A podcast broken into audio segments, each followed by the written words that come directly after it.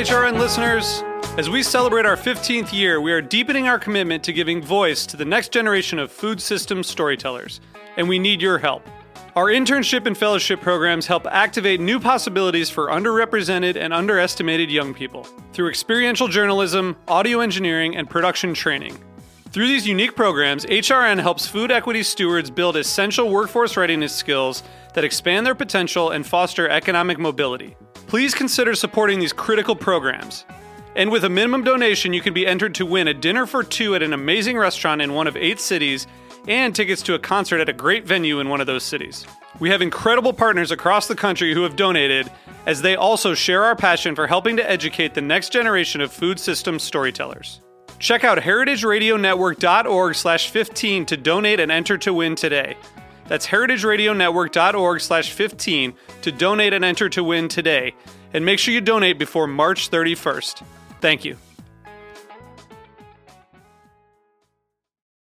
Today's program was brought to you by 100 Bogart Street, the brand new co working space in Bushwick, Brooklyn. Learn more at 100bogart.com.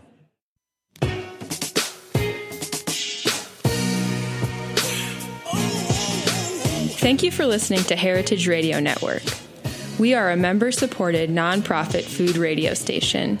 That means that every single thing we do, from broadcasting 35 weekly shows for free to bringing you exclusive content from sold out food events across the country, to offering scholarships to high school students, is only possible thanks to the support of our loyal members. And we want you to join the club. Become a member during our 2017 summer drive to get access to sweet swag and pledge your support to the world's only food radio station. Visit heritageradionetwork.org slash donate to become a member now.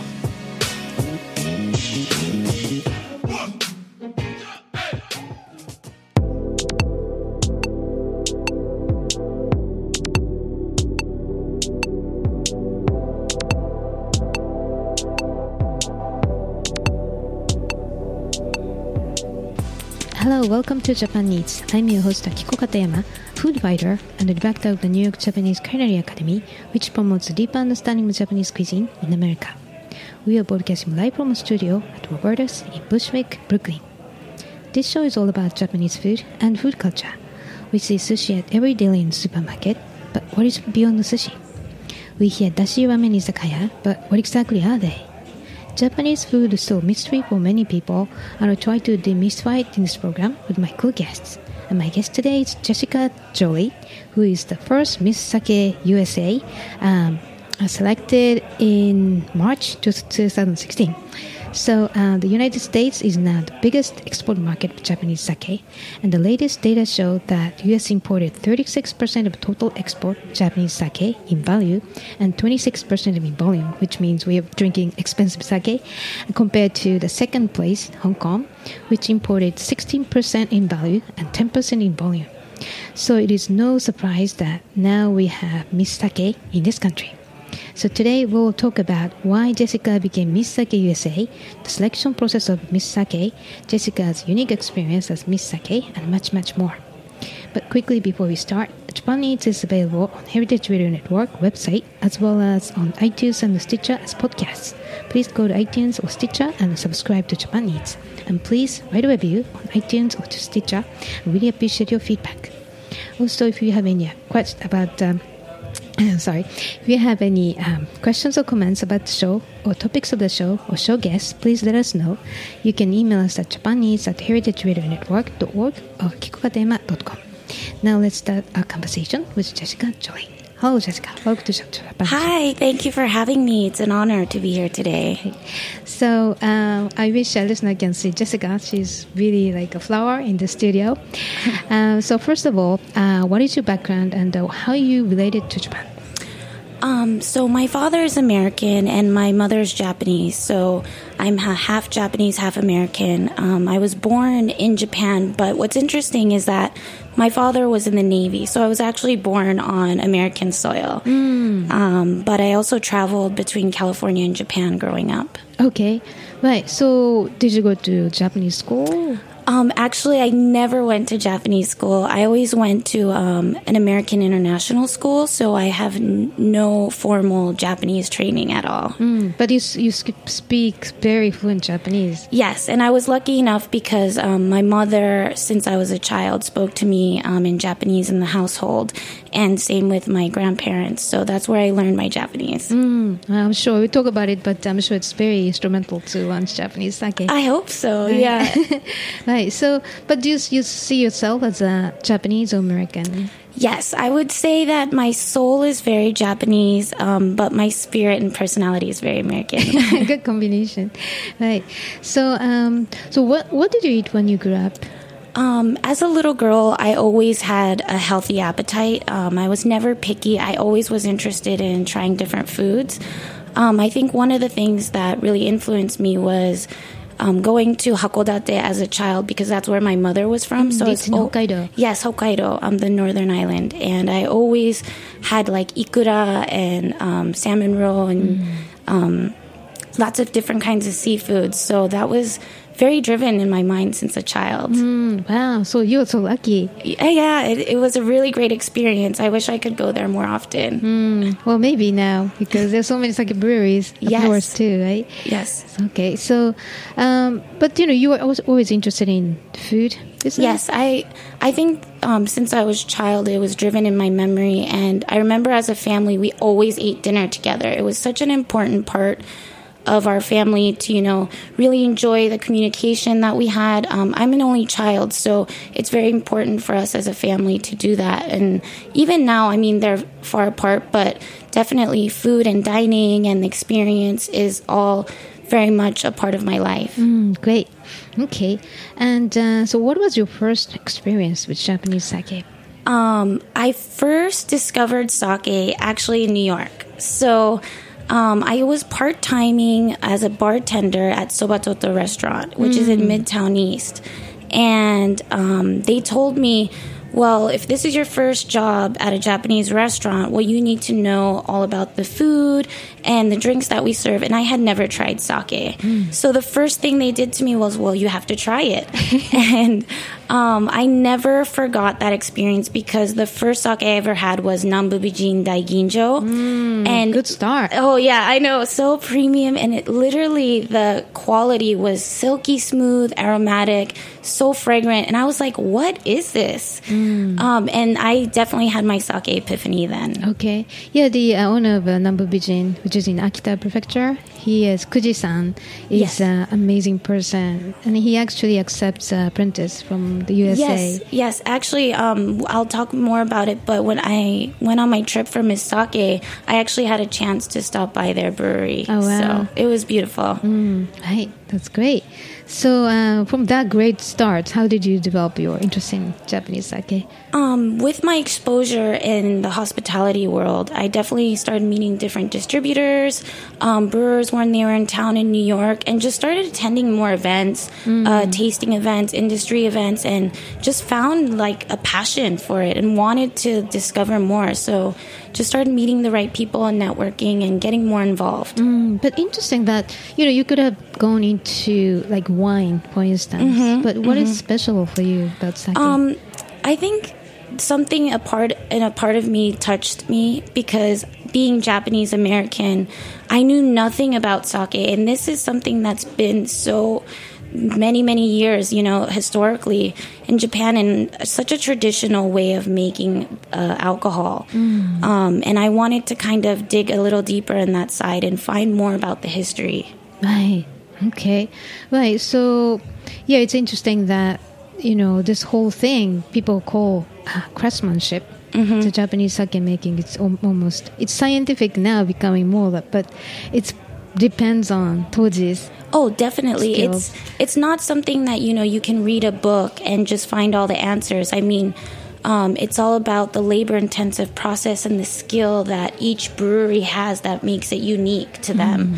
Um, and that's what's so fascinating about sake. And I think, you know, it's so important to share those stories and a part of that to the American culture. Right. Yeah, as far as I understand it, you know, it's it's interesting that people share the yeast, which is mm-hmm. shared by the National Institute of Sake, like all Right. those, and then rice you can get the same thing mm-hmm. nationally. It's not like you know grown in your vineyard, so grapes. Right, right. But- it's not as territorial as wine is. Right, but because probably it depends on the person's skills mm-hmm. and experience.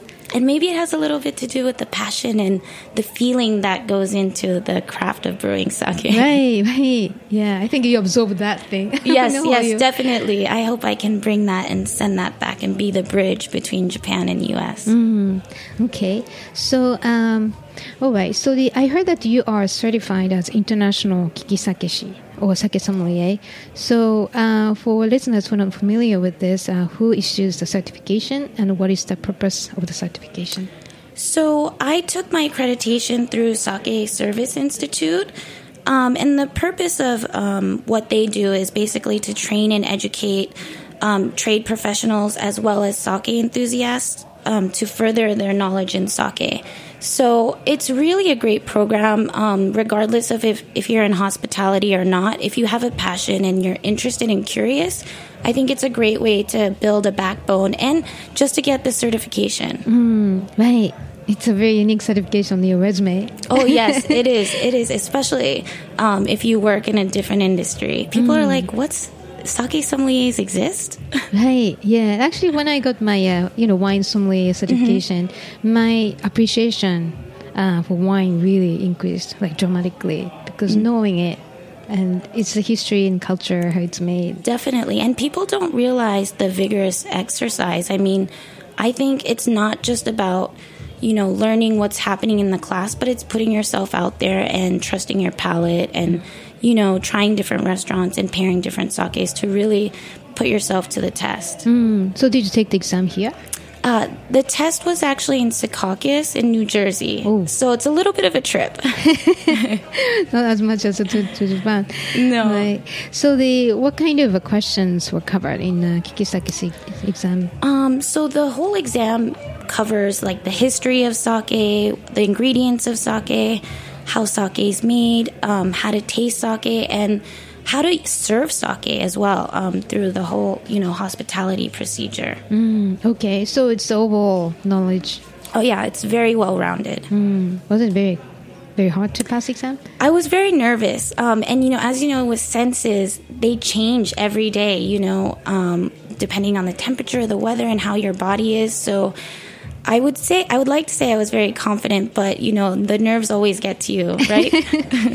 Right. Okay. So, uh, so for listeners, if you're interested in uh, Kikisake certification, please go to uh, Sake School. Uh, Sake School, Sake School of America, right? That's one word. Sake Yes. School of America dot com. Okay. So uh, now, so what is uh, Miss Sake USA? So Miss Sake USA is um, a beauty pageant, um, quote unquote, organized by um, Miss Sake Association in Japan. Um, but the purpose is not just, you know, to wave your hand and say hello to people. It's basically a representation and a promotional value for sake here in the U.S. So it's very kind of like ambassador. Yes, yes, definitely. Mm, so I went to uh, the website of Japanese uh, website of Miss Sake, which is uh, independent of Miss Sake USA, guess, right? So the um, it's the they say Japanese sake is a symbol of Japanese culture. In other words, you have to represent the whole culture of Japan through sake. So it's a huge mission. it's a huge task and it, it really is super exciting and it's an honor to have this title um, and really been an eye-opening experience hmm. Right. So the and uh, that website also says you know sake taste changes depending on the season and the mm-hmm. temperature outside and the region, and uh, there's so many different names like yukibie, hitohadakan, toribikirikan. It's like which I didn't know even. Yes. Yes. so it's really hard work for you, for you, right? So like you said, it's far beyond beauty pageant. oh yes definitely it's a lot of technical skill and every time i explain sake to people they're like did you study chemistry? right. Yeah, it's really technical. It is very technical. And being able to speak that in Japanese is a whole nother spectrum. It's very difficult. I'm still learning about it. Mm, right. So, and I think Miss Sake Japan actually started only in 2014. Yes. And you you did the, the first one 2016, right? So it's pretty new, and I think it reflects sake brewers' efforts to combat the decline of sake consumption, I think due to uh, succession issues or. Uh, you know, less consumption of alcohol by younger generation. So, Yes, it's definitely um, uh, in Japan. I think allowed more the younger generation to approach sake easier, um, or just in a more, I guess, fun and unique way because there is that ambassador program, and a lot of women too are excited about it and trying um, different ways to pair sake or teach sake classes too. Right. Well, that's interesting that you know the because of the succession issues, and uh, more sake brewers started to have female toji sake master. So it's I think that the whole world is kind kind of changing. Yes, too. more power to the female. Yeah. right. So uh, why did you apply for Miss Sake USA? Um, so this is actually a really interesting story because um, before Miss Sake USA happened, a year prior, I was in Kyoto by chance and at a sake tasting and ran into Miss Sake Japan 2014, um, Morita Mai, and I was so fascinated by how beautiful they looked. I mean, they had the furisode, the long, gorgeous kimonos on, and with the brewer too, um, and really engaged in all the customers. And it was really um, fascinating to see. And I was like, wow, that would be amazing in the States because imagine, you know, someone walking around in a kimono and explaining sake. I mean, I think that's visually just as beautiful. Right. I would listen. Right. right. Um, so that was I saw that, and then my um, connection to Miss Sake USA was I actually found a um, ad on Facebook, and that was through Tim Sullivan's. Who came on the show and talked about? Yeah, sake? actually, he was my sake sensei through um, for the Kikizakeshi course. So he's been a great mentor to me as well. Um, but I saw the post um, on Facebook, and um, what was also funny is that they accepted transgender, of course, you know, which is great. Um, and, I, and my friends were like, "Jess, you have to apply," and I was a little skeptical at first, but I, I didn't want to miss the chance. Um, so I sent my application in. Right. Great. Okay. So, um, yeah, the it's it's amazing that you know this whole system of this program itself is uh, just bridging. It's not just sake. It's beyond uh, just bridging. You know, beverage culture. Yes, it's definitely um, beyond because it's not just learning about sake, it's about the Japanese culture and, you know, spreading awareness and also I the beauty, like the inspiration behind the beauty of the craft of sake and also just being a female and all the Japanese um, traditional kimono wear or even um, flower arrangements. All that is a part of, you know, the Japanese culture. And I think that comes with the package of being Miss Sake USA. Right. Okay. So the what qualifications are required to become Miss Sake USA? Um, so you have to be a U.S. citizen because it's Miss Sake USA, Right. um, and you can't be married, divorced, or pregnant. So, um, and also you have to be between the ages of 21 and 29, which was also because I was 27 at the time that I applied. I was like, I only have like another year if, this, if I don't apply now. So I was definitely adamant about applying. and that worked out.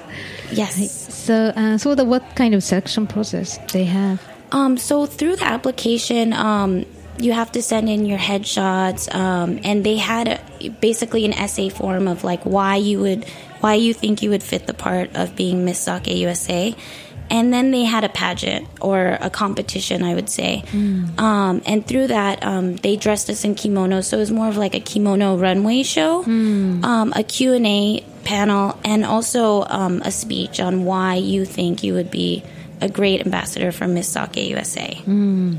Okay, so it sounds like this Miss Universe, and then happen to be sake. It's kind of classic. Yeah, it is. Right. So, uh, so the, what what are the criteria of Miss Sake USA? Um, I would like to say it's an interest in strengthening Japan and U.S. relations, um, an interest in philanthropy, having a global perspective, and an interest in the pursuit of beauty, and obviously a passion for sake. Right. Okay. So it's kind of general, but this really hits the point of how you can effectively promote sake. Yes. Um, I mean, it's just great too because this is a younger generation. And I feel like a lot of times, especially in the world of sake, um, it's a lot of um, family run businesses. So you get a little bit of the more mature crowd. Um, and being a female, a young female, especially in the US market, you know, you want to be able to have a word and to be heard, which I think um, is great because we are in the US and everyone is treated equal. Um, but it, it gives you that leverage, you know, to be say, be able to say I'm a sake sommelier and I'm Miss Sake USA. It's definitely a great conversation starter too. Totally. Right. And uh, did you see other candidates? Many of them. Um, so I don't exactly know who applied throughout the competition, but within the finalists, um, there was myself and another w- woman from LA, and I think her name was um, Nina, and she's an aspiring actress. Um, and then the other candidate was um, Selena. And she's this incredible, fascinating, like Instagram model celebrity. So she definitely had a lot of like audience presence there, which was, you know, it, it gets the crowd going, right? Right. so she uh, kind of uh, promoted the pageant itself. Oh yeah, definitely. And I think that's what made it so exciting because it was definitely an American driven pageant. Um, when I won, I actually went to Kyoto for the Miss Sake 2016 um, competition, and it's very formal and traditional, and it's beautiful. But um, for mine, it was very differently driven, um, but exciting, you know, in that American passionate way. Right. Um, you know, your heart's beating, the music's going, and you're just really excited. That's awesome. Yeah. Right. Like, you know, like a quiet temple ritual Yes. style of ceremony. That's Yes. so good. But that's the whole point of having a Miss America. Of course, of course. It has to be, you know, driven specifically for each location. Right. Great. All right. So uh, let's take a quick break here. And when we come back, we'll talk about what uh, Jessica has learned through the, her job as Miss Sake USA. So please stay with us. 100 Bogart Street is finally open and ready for Bushwick. 100 Bogart is a brand new, state of the art co working space that provides turnkey workspaces, including open layout desks, meeting spaces, and furnished private offices. Members have access to top notch amenities such as custom furniture, high speed internet, spacious kitchenettes with coffee and tea, printers, scanners, and much more. Alongside their professional work environment, 100 Bogart also provides exclusive educational programming for any curious entrepreneur. Heritage Radio Network has made their new office home at 100 Bogart and will host many events there in the future. For more information about their co working space, visit 100bogart.com and become a member to network, create, and educate. Welcome back. You're listening to Japan Eats broadcasting live from a studio in Bushwick, Brooklyn. I'm your host Akiko Katayama, and my guest today is Jessica Joly, who was selected as the first Miss Sake USA in March 2016. Uh, before we restart our conversation, I have a quick announcement. We are running a summer membership drive right now, and this show is only possible thanks to member donations. And please join us for to support our unique food radio and pro- podcast programs at Heritage Radio Network. And you can sign up for a one-time donation or become a monthly sustaining member by visiting heritageradionetwork.org and click on the pounding heart on the homepage. And you can also find membership gifts such as t-shirts and drink koozies. So thank you so much for help. So now, uh, what is the role of Miss Sake? Um, Miss as Miss Sake USA, um, it's basically an ambassador program, and as my goal is to spread awareness um, of Japanese culture and sake and all the history and everything behind that to the American culture. So actually, you you do through events or traveling. Yes. So um, I, because I'm based mainly here in New York, um, I do a lot of events um, with industry people and non-industry people. Um, when brewers are in town, um, we host pairings or dinner pairings. um, any sort of event that involves sake, they always ask me to be there and be a part of it. So th- those events are organized by um, different organizations. Um, yes. So Miss Sake Association in Japan um, has their um, agenda in Japan, and then they always refer to me for events. But I also work closely with sake discoveries here and um, breweries that are represented through them, or also um, distributors here in the U.S. as well. Okay. And they always kind of ask me to be a spokesperson or um, an attendee there. So Sake Discoveries, uh, that is a PR company for Yes. sake. Yes. And uh, actually, uh, the by it's run by Chizuko Niikawa-Helton and Tim Sullivan. Yes, that's correct. So they've both been um, uh, really big mentors for me and really um, influenced me in so many ways. And definitely, I'm so happy and grateful for them um, to like allow me to grow this far. Right. So the Chizuko and uh, Tim both came on the show, and they're really unique personalities and super expert of sake. Yes, it's funny because I, I actually listened to their podcast as well, like m- when it actually aired. So it's it's really cool that I'm here. Right, so their protege Yeah. is here. Right, yeah, I think uh, there are you know quite a few now at this point, quite a few uh, sake experts promoting sake Mm-hmm. in this country. But uh, Tim and Chizuko, they are really um, the kind of beginners, pioneers. Oh yes, they're definitely like the foundation. You know, um, I remember me before Miss Sake and always attending those events and being so fascinated um, by you know all the facts and the stories and you know just being involved. I think just totally changes your perspective on the world of sake. Is that you know, as for me being an ambassador, I think it's the most important thing is to share those stories and what you learn at the brewery because those those things aren't shared in a textbook, you know, and you have to really be there to see what happens and it's kind of like watching birth of sake but being there and like having it 3D, you know, being fully invested in it. Right. Interesting you said- mentioned the story because I went to recently I went to a party and uh, one of the guests brought uh, uh, sake, uh, which was one of the agendas uh, on my show with uh, Masahiro Takeda in Fukushima uh, prefecture. And uh, I forgot I forgot the name of. I have to come up with it. um, but you know, like uh, having that story on my show, and I was speaking to Right. other guests of the whole party. It's like Yeah. to- 12 of them about the brewery because you know it's sake is sake and which is very you know all high quality sake but you need a story to really understand Oh yeah, and people once you start talking about it, people listen, you know, because they're so intrigued and so curious.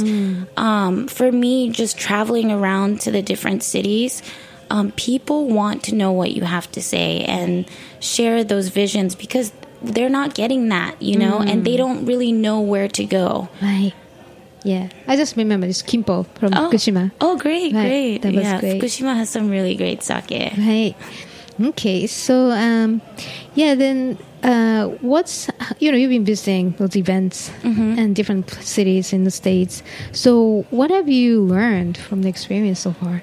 Um, I mean, each city is uh, very unique um, to the people that live there and make it. But I think just culturally, um, like aside from the east to the west, um, between California and New York, you know, people are definitely driven by trend and food culture. And New York is definitely the mecca. So we're very lucky to enjoy such a wide spectrum of different restaurants and food and drink, of course. Um, but just seeing the different atmospheres of restaurants and what people are driven to um, is completely different from California to Vegas. Even when I went to DC, just what people are interested in terms of food quality or food trend in terms of, I feel like the ramen boom is just happening now in certain areas when New York, you know, has definitely been the starting point of it. And that goes hand in hand with sake and what people are drinking in terms of different categories of sake. Interesting. Right. So really interesting that I mean there is a local food too, right? so of course. Do you think they pair sake with those fruit as well? Um, well, one of the things that I'm doing now in the New York um, area is pairing like Italian cuisine and Thai cuisine with sake. and I actually just came back from California and just speaking to people over there, you know, sake hasn't really reached that level yet in terms of, oh, pairing it with, you know, pizza at an everyday pizza shop seems a little bit too radical out there right now. But it, it depends, you know, um, but we are lucky to have that. And I hope that eventually, you know, all places in the States where maybe not even sake is accessible at the moment will, you know, hopefully people will be interested to drink it eventually. Right. So just provide opportunities to try. Exactly. Could be error, but Exactly. And you, it's all trial and error, right? yeah. and Actually, at the the party I mentioned earlier, so I I don't usually drink sake because of you know availability and it's uh, the good one can be super expensive, but um, you know like this specific dish, oh, this is sake, and sometimes. You know, sometimes you don't drink rosé, but sometimes and you find, oh wow, I should have drunk rosé throughout the year because of this dish. So, it kind of an experiment. Totally, totally. It's all about experimentation. And, you know, for us, or for me at least, it's so easily accessible. Hmm. But a lot of other maybe restaurants or people, it's not as easily accessible to them because they don't know where to go. I mean, for us in New York, we have so many. Um, even sake shops too. So when you go to LA, maybe you might only get to go to Mitsuwa. You know, they might not have the local shops like we can go there here in the city. Right. Um, but hopefully it'll get to that level soon. I'm curious. So, how do you pair uh, Italian? What kind of sake? Um, for Italian food, well, for pastas uh, or like pizza, um, I really love like a nice yamahai with um, like a simple marinara sauce and cheese. Um, I also really like heavy, really uh, rich rice. Um, sake like junmai style, but I think a nice yamahai would be really good. A little bit funky too with the cheese. Mm, okay, so yamahai is kind of like well, sometimes tend to people always say good funky funkier. Oh yes, right, yes. Um, because of the yeast too, and how it's um, made. right. So it's like uh, labor intensive. Yes, very labor intensive, and in terms of um, the normal uh, or the traditional way of sake brewing, Mm-hmm. uh, similar to kimoto but different. Right. So it's more like uh, the flavor of uh, yeast or some. Uh, Yes, You know. and actually, one of my favorite yamahais um, that I love pairing with pizza is tengumai. Hmm. Um, and what's interesting about that is they actually age in bottle for about eighteen months. Hmm. Um, it's not written on the label, but uh, um, it's just a noted fact, and that also um, keeps the flavor and makes it really funky too. Hmm.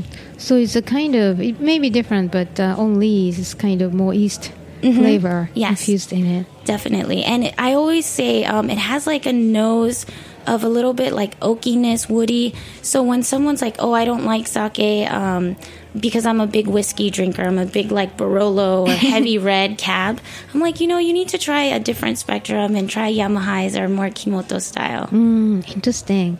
Right. And the Thai food, it's just tend to be Oh spicy. yes, spicy, totally. Um, you know that can go both ways. I think when you have something spicy, you really want a nice palate cleanser. Um, so like a simple maybe hakkai-san would be great. But if you really want to go funky, I think even trying like a nigori that's very dense and sweet Right. um, can be the counterpart. Mm. Well, you mentioned Ha- Hakkai-san because it's from Niigata. And the Niigata region, which is, you know, facing Japan Sea and it's a snowy region. So that regional aspect creates lighter, Yes. style. And it's actually um, with Niigata. I went as Miss Sake USA, and they have this big festival called Niigata Sake no Jin. I've been there twice. Yeah, it's it's insane, and it's it's over like 150 brewers because they say Niigata is like the Napa Valley of sake, right? Mm. Um, it's definitely an experience. Um, you everyone should definitely go there once. Right. I think it's two days and $20 or something. Yes, yes. And you can just taste everything. everything. And you know, there's so much food, like the local ingredients, which is great, and everyone's just so happy.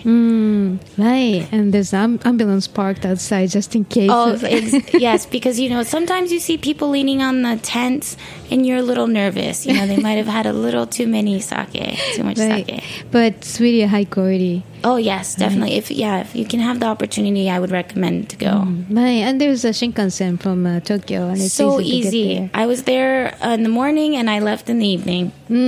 Okay. Yeah. So um, yeah, actually, Niigata.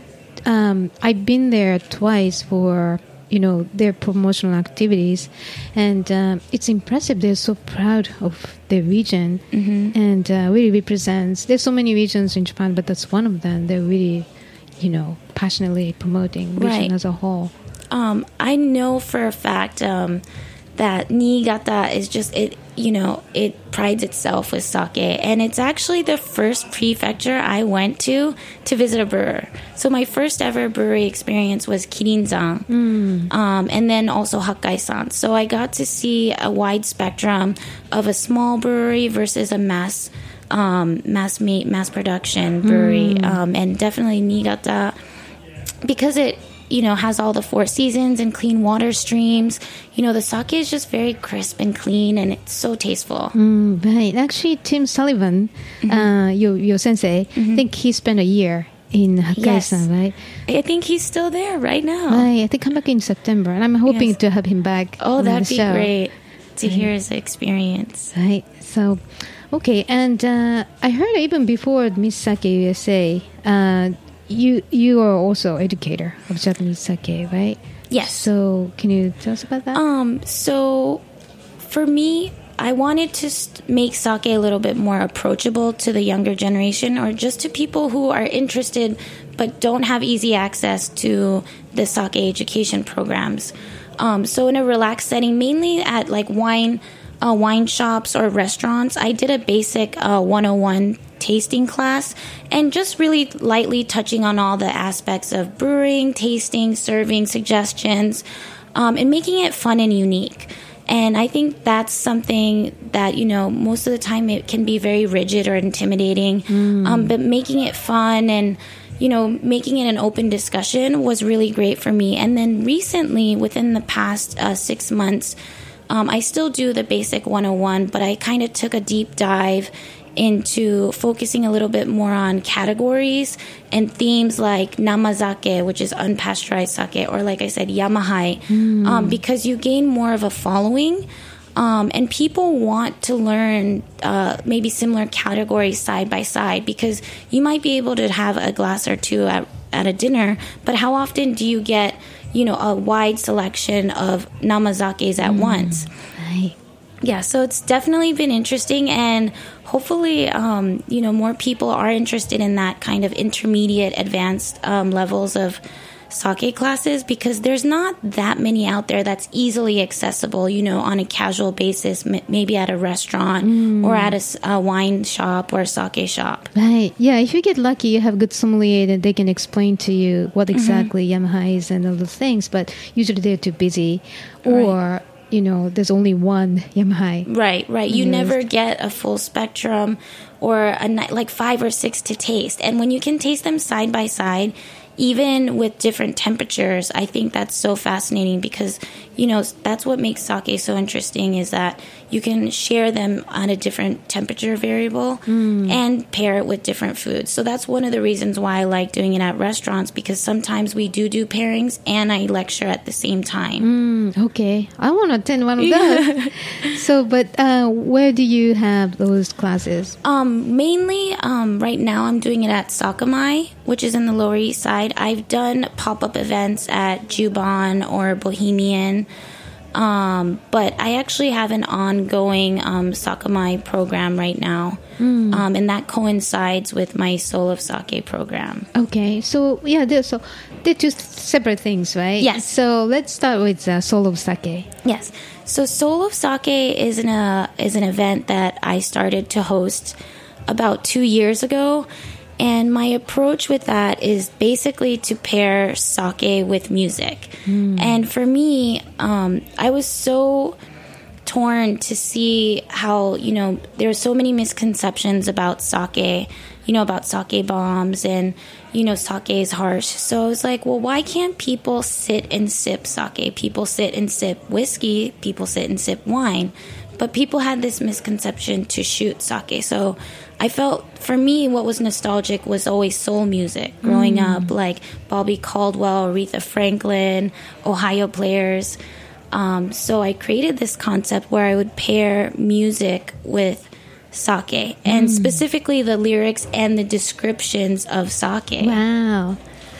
Okay, so any example of the past? Um, one of my favorite ones is when I paired amabuki, which is from Saga Prefecture, and it's um, namazake as well, and they use a flower yeast. So this specific one was a strawberry flower yeast, and I paired it with um, Ohio player. Uh, it's by Ohio player, or I'm sorry, SOS band called Weekend Girl, and one of the taglines for it was sm- um, "smooth but never sweet," and something that um, basically you can't pin down. So this sake is really smooth, but it's not sweet. But people have this image that it's sweet because it's strawberry. Um, but it's just really an exciting experience, um, and it opens a lot of doors for the um, younger generation who maybe hasn't had the chance to try sake. I know with my friends, my friends get really excited for Soul of Sake, and it's usually late night. So I, I've done late night events like after hours, or I've also done um, like an early happy hour too. Right. So, but that is very fantastic. Yeah. That- that- I mean, it's really amazing how you pick the right right line. Yeah, and I think in the beginning I was a little nervous because it's not as traditional. Um, but it's the whole package, you know, because when you go in, I present them with this like LP record and it says Soul of Sake and it has all the descriptions of the sake and then lyrics. So it is really exciting and people love that. You know, it's about selling the story and the feeling within it. Okay, so that could be anywhere, but right now you're doing it at Sakamai. Yes, and um, uh, consistently every week I have a happy hour there where I do Soul of Sake. Mm, so, what day of the Uh, that's Monday, Mm, and what time? uh, six to eight. Wow. Okay. Yes. So anyone can go. Yes, it's that's just a walk-in basis. So um, first come, first serve, um, and then hopefully throughout the year I can do more um, events like once a month, which is a little bit more focus on certain like categories of sake or maybe even music, which I'm thinking about doing soon. Right. Amazing. So, so that sa- uh, Soul of Sake event at the Sakamai is uh, seated. Yes, it's seated. It's right. seated. So you have to get there on time at six, basically. Yes. Well, hopefully, you know, um, yeah, that'd be great. So they can sit down and fully enjoy the course and um, the menus as well. Mm, yeah, Sakamai is a really fun place to yes, discover. the food is amazing. Right. Yeah, Chef Akiyama-san. I'm hoping to have him on the show too. Oh yeah, he's he's wonderful, and they have a great sake selection. So. And they have a great sake sommelier there as well. So if you have any questions, they're great at um, really guiding you through the menu. Wow. So I, I really think you're doing far beyond Miss Sake USA. Yeah, it's been it's been very exciting, and I have so many ideas in my head with Soul of Sake, and you know, Miss Sake USA has been a great um, foundation for me and opened so many doors, and it's been really really exciting, and I'm excited to see what happens within the next few years. Mm, okay. Well, but you have a full-time job at a really great Japanese company uh, in based in New York. yes, yes. that's so. What's funny is this is a hobby. Actually, it's not even my full time. So I have a separate nine to five, and then I pursue this really just with interest and hobby, my as a hobby and my passion. Well, Tim Sullivan said the same thing on the show. Oh yeah, that's see. You At have the to start. beginning. You have to start somewhere, right? Right. So he's now fully. Uh, yes, he's fully fully involved in the sake world. Maybe I'll get there soon. yeah. Okay. so do you have any plans to? Um, well, right now, um, I'm focusing a lot of my time on Soul of Sake and working closely with certain brewers when they're in town. Um, but within the next few years, um, I would definitely like to expand more um, throughout the U.S. because right now I, I only have time to focus mainly in the New York market um, and at times travel here and there. But I would love to do more Soul of Sake events at places that are unheard of, or you know, eventually like at lounges or clubs where sake are can be easily accessible. Right, and maybe the independent event. too. Yes. Maybe you can organize sake breweries. Yeah, that'd be great. Um, I hope to see some down the line. Right. Well, keep me posted, and I can announce on the show Oh, too. that'd be great. Right. So, uh, where can we find uh, the your information about the events? So um, I have an Instagram handle. So um, every time I have an event, I always post on it. Um, anybody can come. Usually, it's you have to pay, obviously, um, but it's Miss Sake USA. Um, and again, you can also find my weekly schedule for Soul of Sake on the Sakamai website. Um, it's on the main screen. So, um, and then uh, of- hopefully um, I'll have more of a Facebook page soon. But right now, the Instagram is the main. Okay. Wait. Can you repeat the handle? It's uh, Miss Sake USA. Okay. And the Sakamai is s a k a m a i dot com. Yes. And Yes. the, the events of solo solo sake. Yes. Great. All right. So good luck. Thank you. Thank you for having me. Thank you for coming. Um, so, listeners, uh, if you'd like to know more about um, Misaki Says, we go to uh, uh, the Instagram, and also hopefully uh, you, you guys can see uh, Jessica at the Sakamai. I really want to go. Yes, I hope to see you there. So, um, and if you have any questions or comments about the show, uh, or suggestions for guests or topics of the show, please contact us at japaneats at heritageradionetwork.org or at akikokatayama.com. And Japan Eats is live at 3 p.m. on Mondays and always available at heritageradionetwork.org, iTunes, and Stitcher Podcast. And please go to iTunes or Stitcher and write a review, and we really appreciate your feedback. And our engineer today is uh, Vitor Harsh, and thank you for listening. I'll see you next week.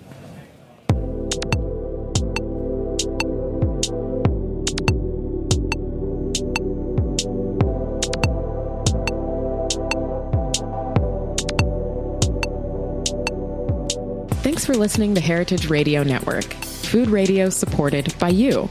For our freshest content and to hear about exclusive events, subscribe to our newsletter. Enter your email at the bottom of our website, heritageradionetwork.org. Connect with us on Facebook, Instagram, and Twitter at heritage underscore radio.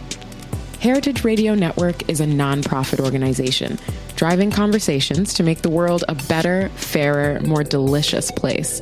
And we couldn't do it without support from listeners like you. Want to be a part of the food world's most innovative community? Rate the shows you like, tell your friends, and please join our community by becoming a member. Just click on the beating heart at the top right of our homepage. Thanks for listening.